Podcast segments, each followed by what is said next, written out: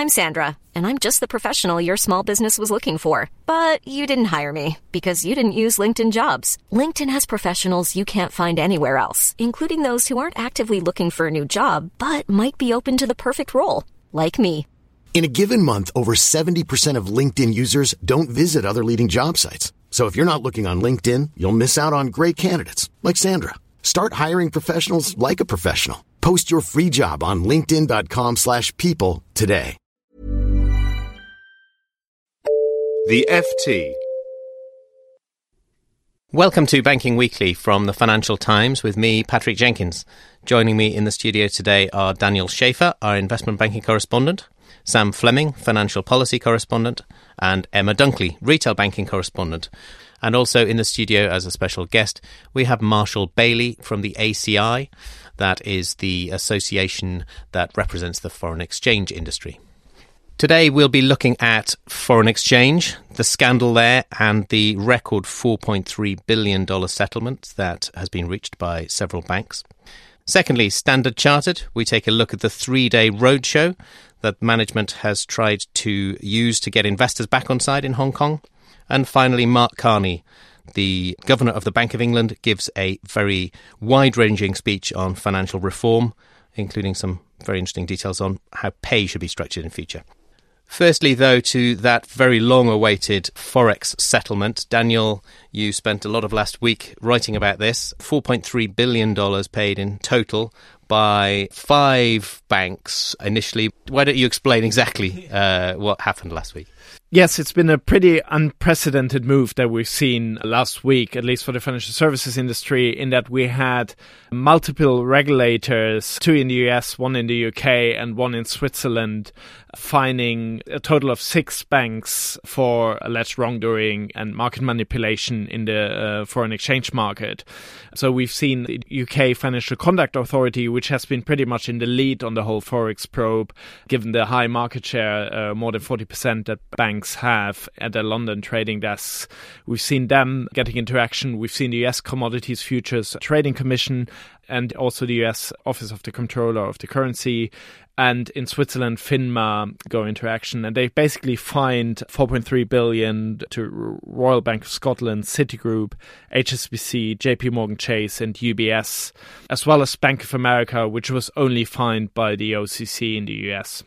Right, so that's a pretty wide ranging settlement, but it still leaves quite a few banks on the fringes of this. Uh, I think there's more than a dozen banks being investigated over the whole affair, and one that we had expected to be part of the settlement until the very last minute, namely Barclays. What's happened there? Basically, Barclays was part of the settlement group, six banks that were in discussions with the FCA and some of the US regulators. And the idea behind that whole settlement was to basically do a group settlement in order to not have the situation that Barclays was in when they first settled on LIBOR, which was a similar manipulation scandal back in 2012. What happened back then was that they were singled out everybody sort of the public discussion pounced on them. They had a management change as a result of that.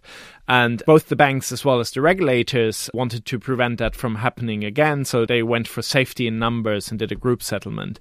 But Barclays then, interestingly, dropped out of the settlement discussions at the very last minute, literally days before uh, the settlement was struck. And the reason for them doing that was that they thought, given that a crucial US, New York based regulator wasn't part of settlement talks, they were mindful of the fact that they might be threatened with losing their banking license in New York because if they agree to some of the findings in the settlements with the other regulators, then that this might prompt this US regulator in New York to go hard on them and threaten their business in the US. Now, from Barclays' perspective, listening to their lawyers, it may be sensible from a pure lawyer's perspective to say we're going for a more coordinated settlement, including more regulators and including this Department of Financial Services in New York, as it's called.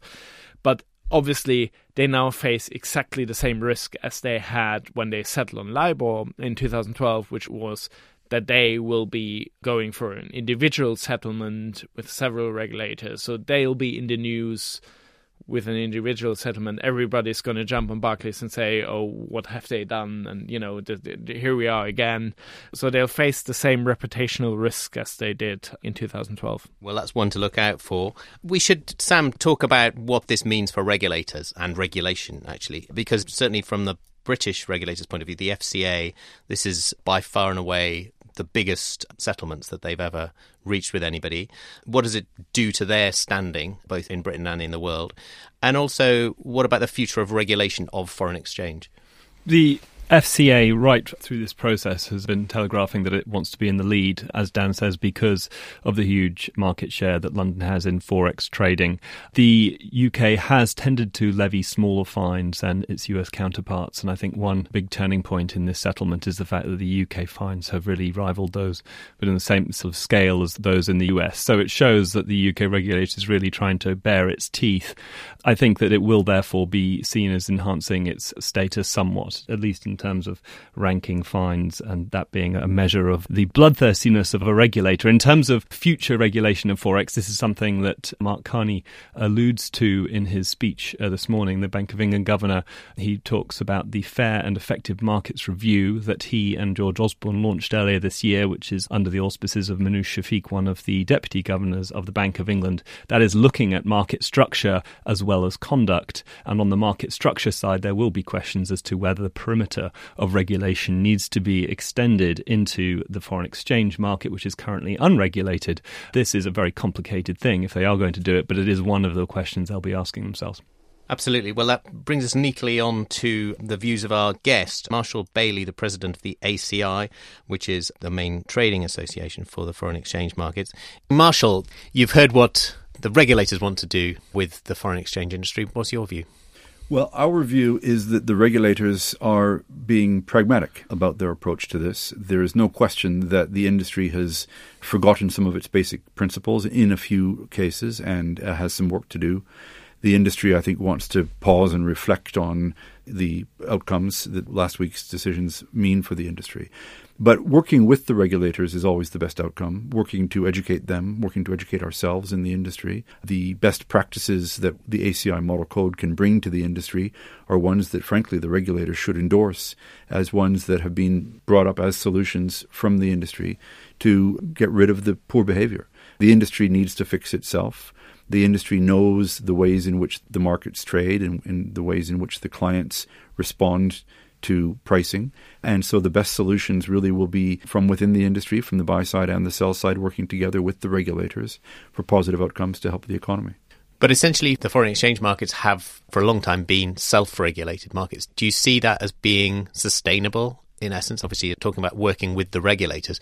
It sounds like you feel that the basic self regulatory landscape is tenable for the future. Yeah, it certainly is. So there's no question that the banks have some work to do to prove that they can control themselves and, know how to teach their staff the best behavior. And most importantly, and this point has been made in a number of parts of banking, that supervisors and those on the board have the actual power and the responsibility to get the results within the banks that they should have.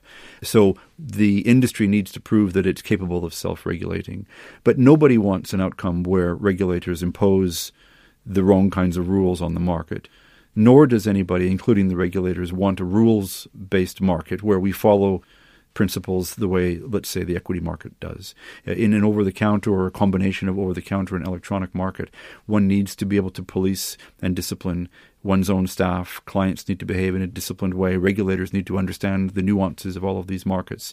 And the best way to achieve that kind of outcome, then, is to teach and to continue to teach and endorse best practices and the education around conduct in a way that is controllable, one that can be monitored, one that can be proven to be effective, and then self regulation can work very, very well. In brief, what is the argument against foreign exchange being traded on an exchange? There isn't a direct opposition to the evolution of the market the market has evolved. The ACI certainly would continue to endorse any of the evolutions in the market that have been constructive. And we certainly speak out against the evolutions that are not constructive, such as some of the conflict we've seen around conduct issues. But to move a global 24 hour market onto an exchange is simply not practical in the short run. So over time, we can see the further benefits of electronification. We can see the further benefits of standardization of contracts. And already there's an amount of foreign exchange that takes place on an exchange through uh, groups like the CME, for example. We clear uh, NDFs, which are non deliverable forwards, which is a component of the foreign exchange uh, market, through clearing organizations.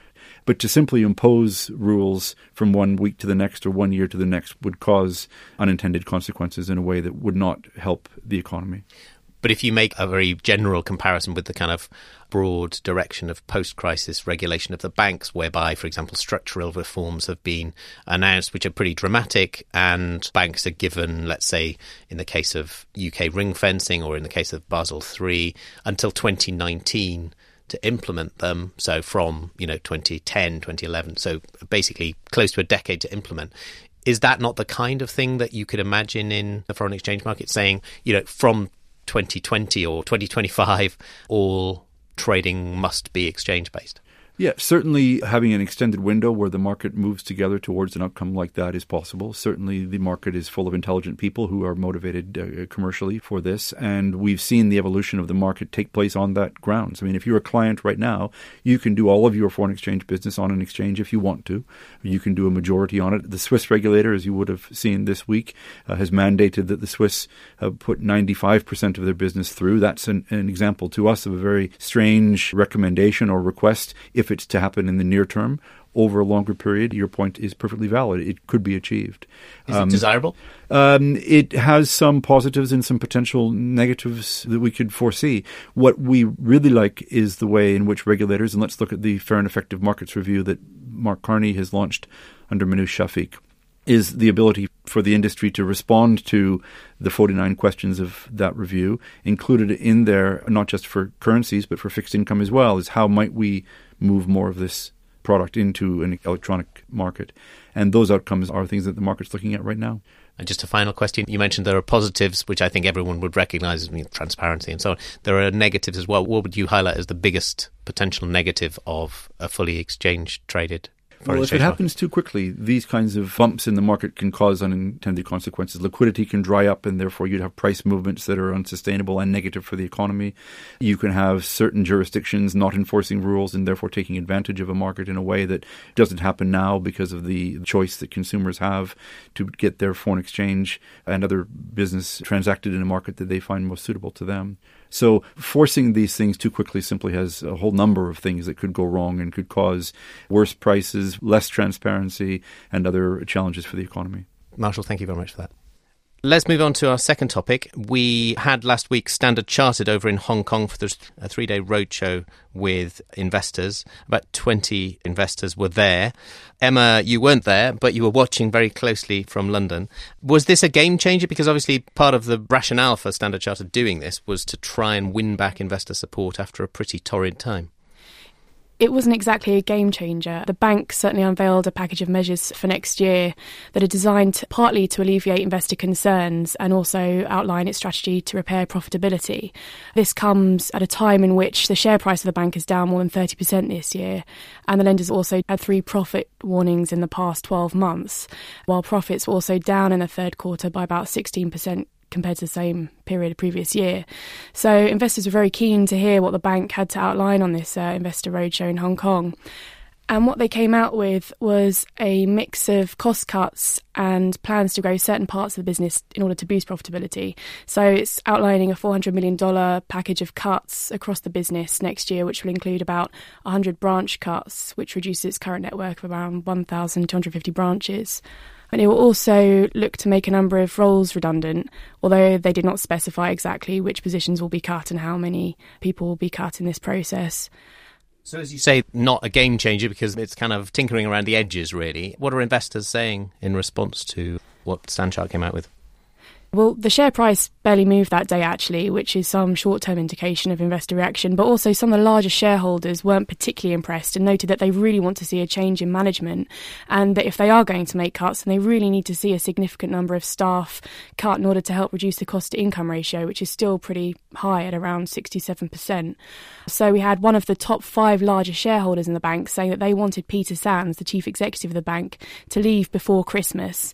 At the same time, there have also been calls for Sir John Peace, who's chairman of the bank, to perhaps step down, largely because he also holds another role at Burberry as a non executive chairman.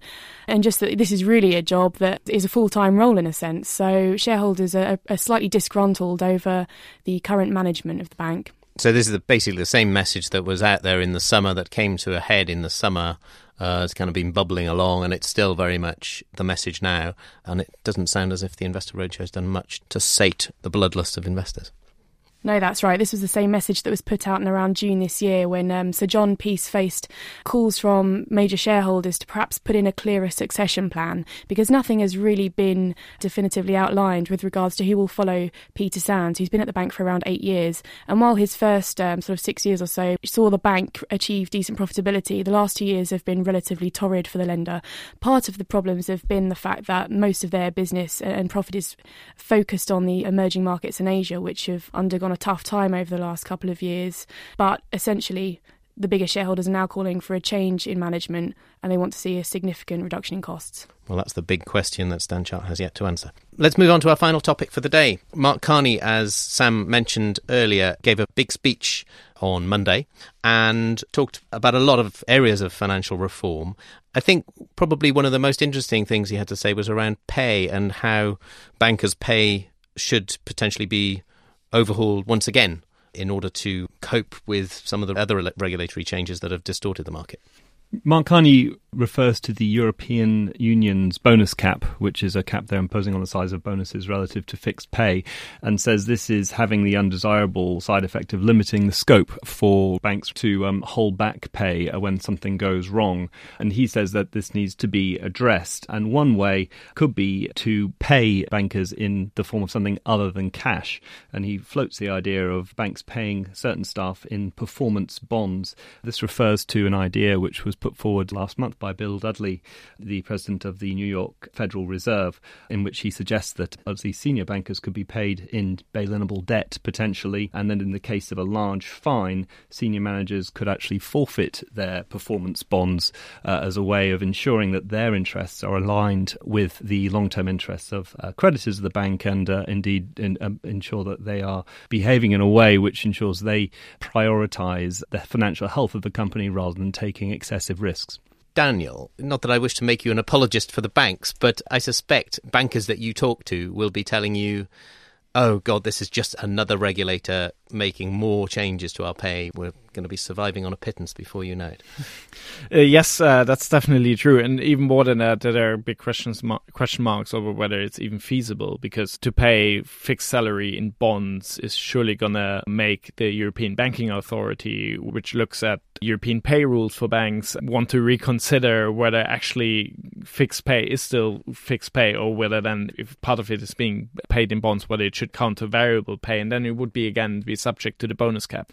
Now, bankers agree with Mark Carney that the bonus cap is a very crude and, in a way, dumb piece of regulation in the sense that it's just setting a limit on a cap, but it sort of goes against everything that regulators have done in the past few years, which is to make bankers more accountable in their pay so that if something goes wrong, then their bonus can be taken back or it cannot be paid out. So they have something to be held accountable for. It essentially motivates banks to pay a higher proportion of a banker's pay in fixed salary as opposed Indeed. to bonus. Yeah, but the big worry is now that regulators are again going another step too far by now also regulating fixed pay and making it even more complicated. We've already seen with the bonus cap coming in another form of pay, which is allowances. So we already have a very complicated system of bonuses, which are deferred, partly cash, partly shares. Some banks like Credit Suisse and UBS already have, bonds that they pay actually in their variable pay. Then we've got the allowances, and then we'll have fixed pay, which is also partly paid in some other fancy instrument.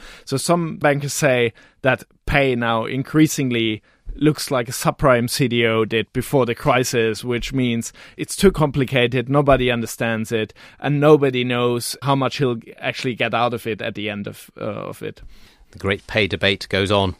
That's it for this week. All that's left for me to do is to thank Daniel for the last time at the FT. Sadly, Daniel is leaving us, going back to Germany.